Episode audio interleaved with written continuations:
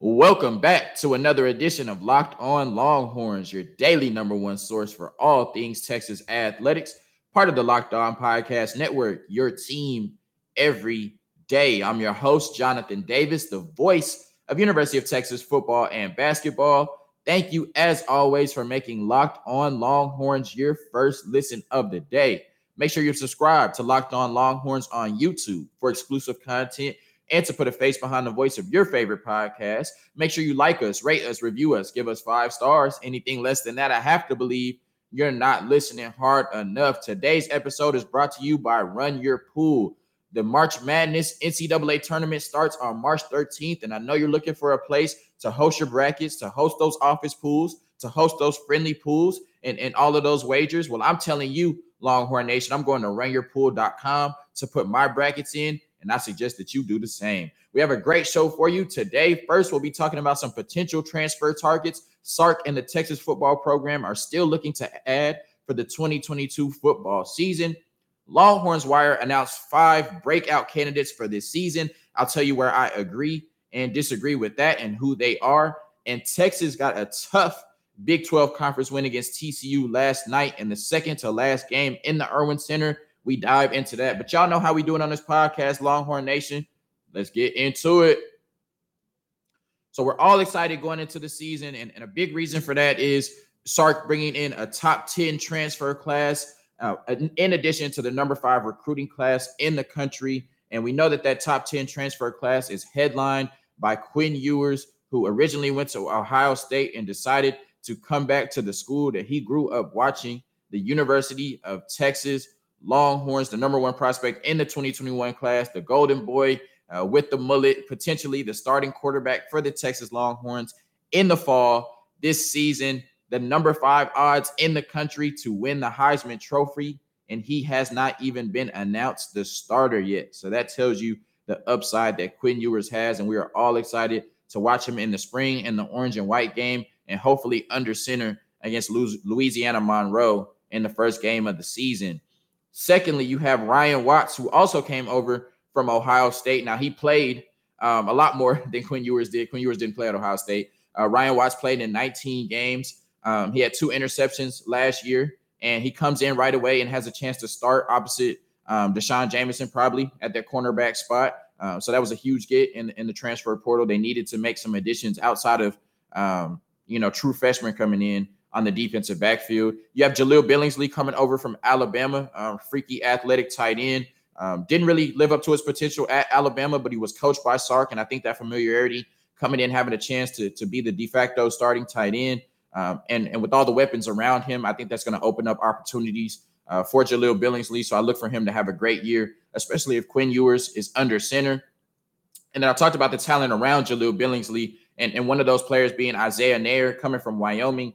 Um, 878 yards last year, 12 touchdowns. Their offense only threw the ball 35% of the time. So he's going to have way more opportunities for targets, uh, yards, and touchdowns this season with the Texas football program. Originally committed to Tennessee and then made the right decision by coming to the real UT um, and flipping his commitment to the University of Texas. So a strong transfer class already, but now we're looking to add four more transfers. And the good thing for you to hear is that they're all on the defensive side, Longhorn Nation. That's where we're, you know, looking to get the most help. And and they have four really strong transfers that I think, you know, they might not get all of them, but each one of them can come in and make an immediate impact on this defense and elevate the ceiling of this football team. So we're going to start first with Ochaun Mathis, an edge from TCU. Now, Texas, you know, kind of has a one up in the recruiting for him because he was coached under Gary Patterson in his time at TCU. So Gary Patterson, a special assistant to the head coach at Texas, also assisting Pete Kwiatkowski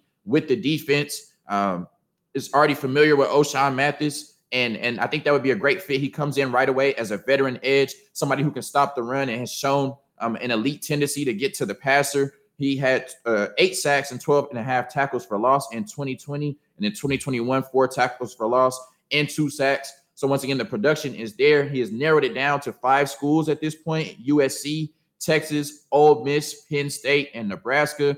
Um, so you know we've seen Lincoln Riley. He's kind of raided the transfer portal. He's, he's taking everybody's players, including OU. The, the OU fans are are sad, they're mad, and, and so Lincoln Riley, don't do it to Texas one more time. You know, let us have uh, Ochaun Mathis, but I think he comes in right away. Um, you know, next to Alfred Collins and some of those other players on the D line. The D line was just underwhelming last year, and so if you can get a player um, of his size, his skill set, his athleticism to come in, um, that veteran edge, uh, I think he's an impact player uh, right away, and and that instantly makes that defensive line better, which contributes to every other unit on the defense.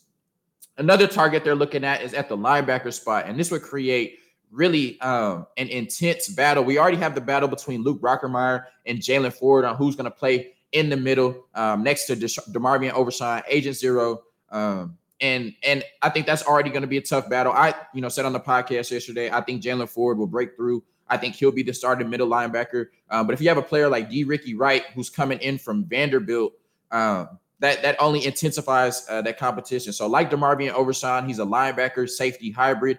Um, he's 6'4, 230. So he's got great size and can really play both positions. He can rush the passer um, with his size and his speed, but also he can drop into coverage and cover um, down the field. I told you he's kind of a safety linebacker hybrid. So if you have a player that comes in likes that like that with the experience that he has, um, that, that's going to be tough. You know, it, it, just gives you a lot of versatility. But for players like Luke Brockermeyer and, and Jaylan Ford, it, it, only adds some some fuel to the fire, and, and it makes that competition um, even tougher. But you know, the, the Texas, the Longhorns football program, you know, we're, we have a, a, set standard and it's about putting the best players on the field. And so if you can get a player of De'Rickey Wright's caliber to come in and compete with those guys, uh, you, you're going to ensure, you know, that you're going to have the two or three best linebackers on the field. I really like what he was able to do at Vanderbilt. Now he has a relationship with Jeff Banks as well. Jeff Banks, the assistant head coach, uh, tight ends coach, and special teams coordinator. He was at Alabama with Sark.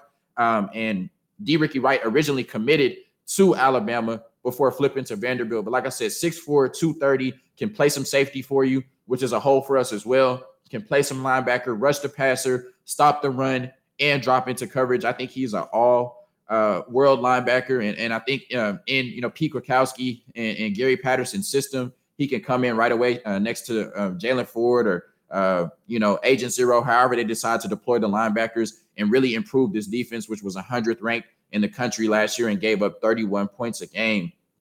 Moving on, maybe my favorite on the list. I, you know, I do want Ochaun Mathis for sure. Um, just because we only had 20 sacks, cannot get pressure on the quarterback. I think he comes in right away and helps fix that. But you're looking at player Darius Joyner, the safety from Western Illinois. And when I tell you his stats from last season, they jump off the page. So Texas lost their two starting safeties from last season and BJ Foster and Brenden Schooler. BJ Foster transferring out of the program, Brenden Schooler graduating. Um, neither one was was great, but they still brought a lot of experience uh, to the Texas football team, similarly to Josh Thompson, um, cornerback. So Darius Joyner last year, this is not his career stats; these are his last year stats at Western Illinois. 142 tackles, seven tackles for loss, one and a half sacks, one forced fumble, one interception, and five pass deflections. Once again, 142 tackles and seven tackles for loss from the safety position. I don't care if it was at Western Illinois, wherever 142 tackles, that shows he has an elite tendency to get to the ball and be around the ball. And I think if he comes in at the University of Texas, he probably slides into one of those starting safety spots already. Um, and and you just have a playmaker like that. Like I said, I don't care what level it was on. 142 tackles. That shows that he's going to be around the ball, uh, next to the ball. You know, stopping the offense from getting the ball, uh, playing safety. 142 tackles. He definitely could come at uh, come down and play in the box and, and help those linebackers stop the run. So. Um, I think this is a player that that Texas really needs to get. He's probably not number one on their, their list right now, um, but if he comes in, he's going to have a, a huge impact on that pass defense that was 62nd in the country. And then, you know, being able to come down and help them in the run as well. He's just a playmaker all over the field. And uh, I, I, you know, like I said, Ochaun Mathis is probably the number one target. But if we don't get Darius Joyner at safety, I would be really disappointed. I just have to say this once again 142 tackles, not in his career last year. He's a hell of a playmaker. And then last but not least, another uh, person in the transfer portal coming out of TCU, Khari Coleman, the D lineman from TCU. He's a little undersized at 221 pounds, had a lot of injuries last season, um, didn't play, but once again, it just showed um, an elite knack of getting to the passer. Uh, 2020, he had 15 tackles for loss, getting in the backfield, and then three sacks. And so Um, that 15 tackles for loss in 2020 was seventh in the country. Um, so it shows you what he can do on the D line. You maybe slide him next to, to Alfred Collins. If you can get Ochaun Mathis, you know, maybe they're a patch, package deal coming over from TCU. He was coached under Gary Patterson as well. Um, Khari Coleman. So you, you put them in the middle to, to stuff the run, occupy blocks, and you allow um, you know, those linebackers, hopefully De'Rickey Wright, Jaylan Ford, Luke Brockermeyer, and Agent Zero uh, to just be able to freely move around and, and make plays and not have to worry too much about shedding blocks. And so I think these are four huge transfer targets that they're looking to bring in. All four could come in immediately and, and have a huge impact on this defense. And I think if, even if they only get one or two of them, uh, you're going to see a much improved, a much hungrier, and a much more sound uh, Texas Longhorns defensive unit in 2022. March Madness is only a few weeks away. That means you need to start thinking now about where you're going to be running your brackets this year. Are you going for the usual or are you looking for the best? We've done our homework here and we're running brackets with runyourpool.com. Along with standard brackets, Run Your Pool offers game types like Survivor or Pick X, both really fun in their own way. They have options to edit scoring and they offer more intel to make your picks all stuff you won't find at ESPN or CBS. If you've got a business, Run Your Pool can help you take some of that madness magic and play alongside your employees or even gain customers. Plus, they offer full white glove customer support, custom branding, and one of the easiest three minute setups you'll ever find. Clearly, we believe Run Your Pool because, like I said, we're running our brackets there ourselves. And there's no truer test than that. If you want to play against us for a shot at a cash prize, join us at runyourpool.com slash locked on. And while you're there, create your own pool for your friends and family. Enter Pure Madness at checkout for $10 off your custom pool. All the rules and details will be available there. That's runyourpool.com slash locked on for your chance to win a cash prize. We look forward to seeing and beating you there. All right, Longhorn Nation. So, Longhorns Wire has announced five Longhorns they're looking to have uh, a breakout season this year in the fall. A few of these players I talked about yesterday on the podcast, saying that I was um, these were players I was most excited to watch coming up in the spring. So it felt good for me. It felt a little validating to see some of these players on the list um, because these are players that I think uh, will have breakout seasons as well. Um, number one on their list was Roschon Johnson. We saw what he was able to do um, when Bijan Robinson got hurt um, towards the end of the year. You know, probably just you know with Texas not going anywhere, um, took some time off. I'm sure he could have played, but um, we saw and we also saw what he was able to do, just kind of spelling Bijan Robinson. But it really kind of was capped off at the end of the uh, season when they ended the six game win- winning streak uh, beat Kansas State, and we saw him in the Wildcat a lot with 179 yards and a touchdown. And I think, you know, I've talked about on the podcast yesterday how Sark is going to have to find a way uh, to utilize him and make sure that he's a player that defenses across uh, from the burnt orange and white have to game plan for. When you got the receivers on the outside, um, like Jordan Whittington, who we'll talk about in a little bit, Isaiah Neyor and Xavier Worthy, Jahleel Billingsley, Bijan Robinson, that's already going to give uh, a defense's headaches trying to figure out how to um, game plan and stop all of them. And so if you have to bring in a player like Roschon Johnson, um, who I think could start on the majority of the teams in the country, who could be one of the best running backs in the country, um, you have to game plan for him in addition to that power um, run game with Bijan Robinson, and then you bring in Roschon Johnson um, with that elite speed and quickness.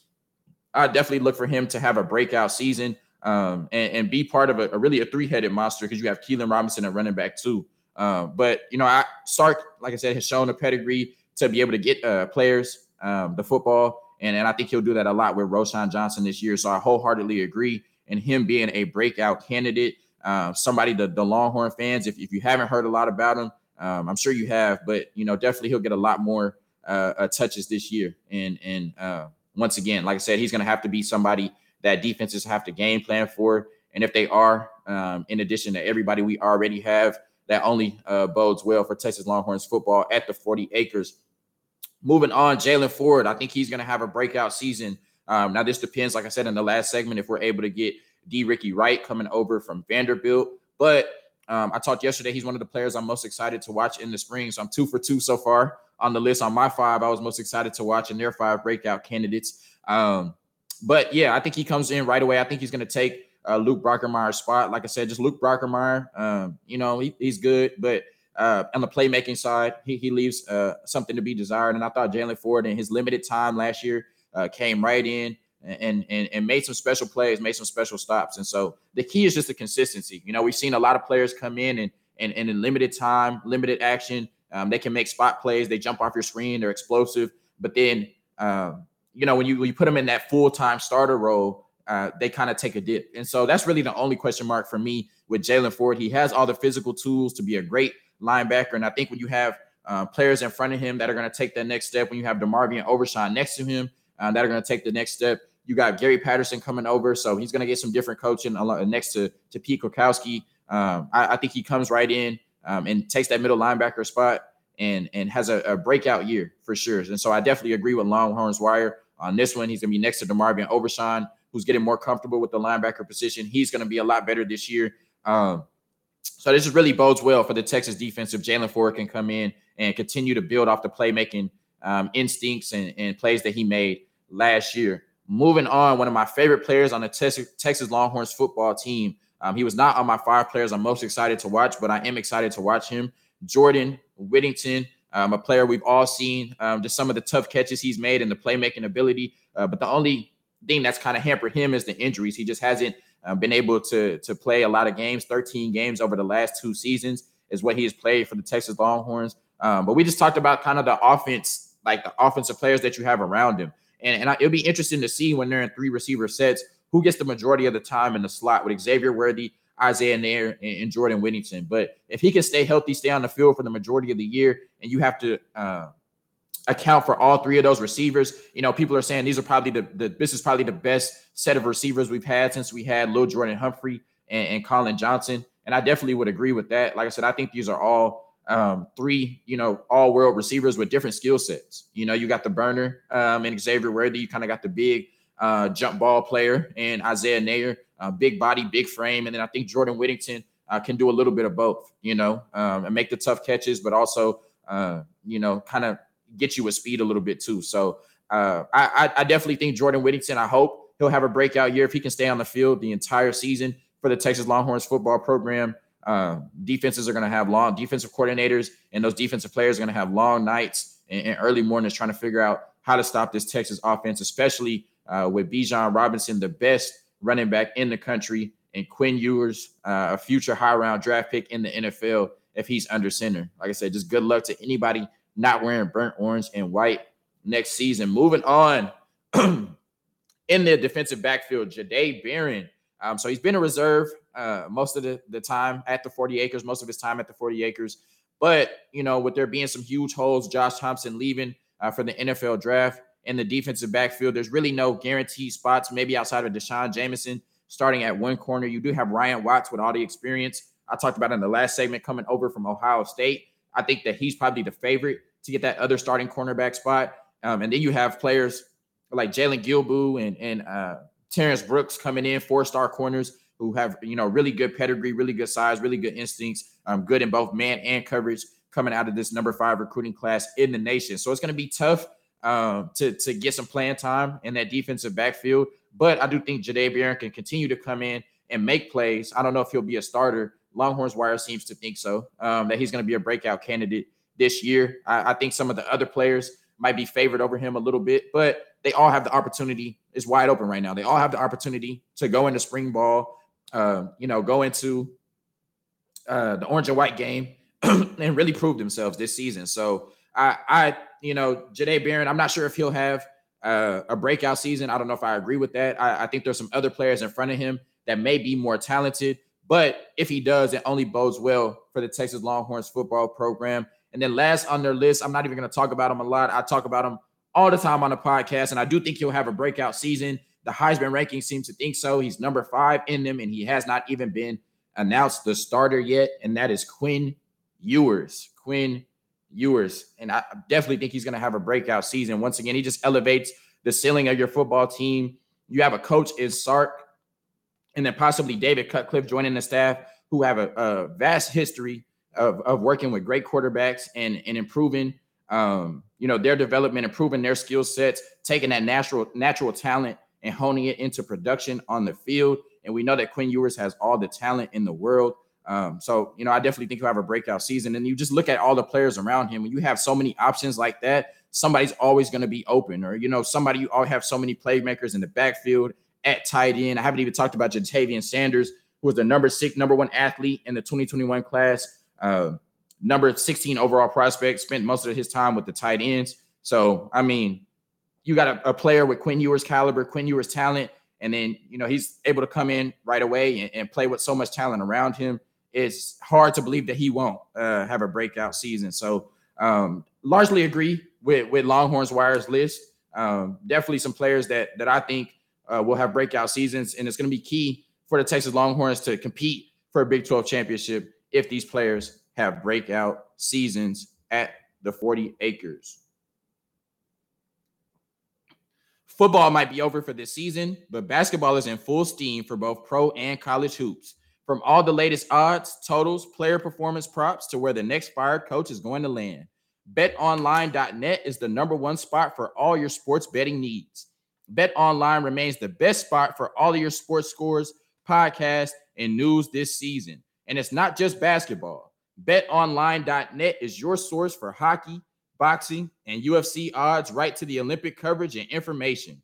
Head to the website today or use your mobile device to learn more about the trends in action. Bet online, where the game starts.